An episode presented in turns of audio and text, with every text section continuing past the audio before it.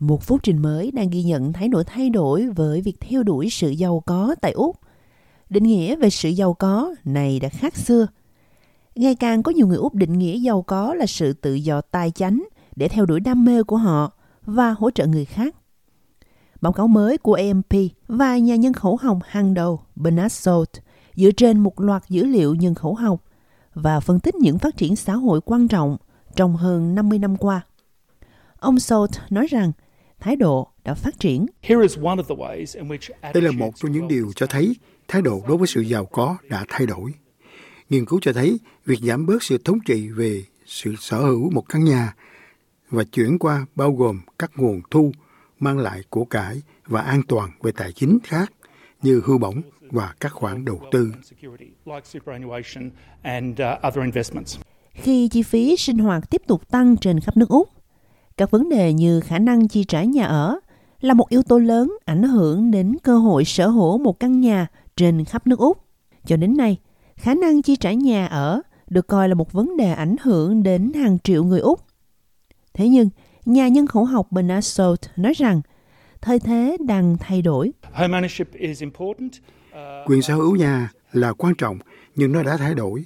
Tôi nghĩ tất cả các thế hệ đều coi đó là một phần chính trong tài sản của một gia đình, nhưng nó không phải là phần duy nhất trong kế hoạch tài chính của chúng ta nữa.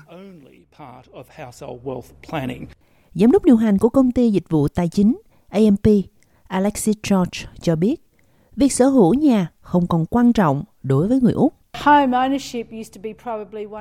Sở hữu một căn nhà từng có lẽ là một trong những hình thức giàu có căn bản nhất. Mọi người vẫn muốn sở hữu nhà, điều này vẫn thực sự quan trọng đối với họ. Thế nhưng tôi không nghĩ họ sẵn sàng sống đơn giản và khiêm tốn lại để có thể mua nhà, cho dù đó là các cuộc tụ họp xã hội, đi du lịch hoặc bất cứ điều gì để mua được ngôi nhà. Vì vậy tôi nghĩ nhà vẫn quan trọng. Đó là một trong những điều quan trọng, thế nhưng nó không còn là điều duy nhất nữa đối với người Úc. Nhiều yếu tố đã dẫn đến việc người Úc có nhiều thời gian ở một mình hơn. Điều này dẫn đến việc họ có quan điểm giàu có mang tính cá nhân hóa. Mọi người kết hôn và sinh con muộn hơn, tỷ lệ ly hôn cao hơn và tuổi thọ tăng lên. Ông Salt nói rằng tiền không còn là mối quan tâm hàng đầu của người Úc. Tiền không phải là tất cả, gia đình mới quan trọng, sức khỏe mới quan trọng, khỏe mạnh mới quan trọng. Sự giàu có quan trọng theo một nghĩa nào đó, nhưng có những điều lớn lao hơn trong cuộc sống. Tôi nghĩ đó là một trong nhiều điều có ý nghĩa đến từ nghiên cứu này. Nicola Power là giám đốc nghiên cứu và kinh tế tại Domain. Cô cho biết ngày càng có nhiều người Úc thuê nhà thay vì mua nhà. Tôi nghĩ có một vài điều đang thúc đẩy nhiều người thuê nhà hơn trên khắp nước Úc. Tôi nghĩ phong cách sống là một trong số đó, nhưng khả năng chi trả cũng có tác động lớn. Không chỉ khả năng chi trả khi thực hiện bước nhảy đầu tiên vào thị trường bất động sản, việc tiết kiệm khoản tiền thế chấp lớn đó là rào cản đầu tiên và lớn nhất đối với những người mua nhà lần đầu khi họ tiếp cận thị trường.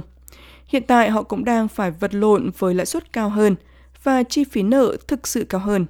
Không chỉ là khả năng tiết kiệm khoản tiền deposit để mua nhà và tiếp cận thị trường, mà còn là khả năng chi trả để có thể đáp ứng các khoản vay mua nhà nữa.